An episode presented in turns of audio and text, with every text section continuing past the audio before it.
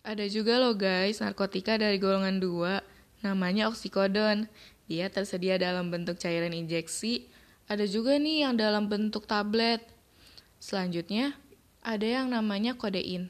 Dia ini digunain buat ngatasin rasa nyeri. Tapi selain dia untuk ngilangin rasa nyeri, dia juga dipakai buat jadi obat batuk. Kenapa? Karena dia dapat nekan pusat batuk yang ada di otak gitu guys. Nah, dia ini termasuk ke dalam narkotika golongan 3. Bentuknya itu ada yang kayak tablet, ada juga yang sirup.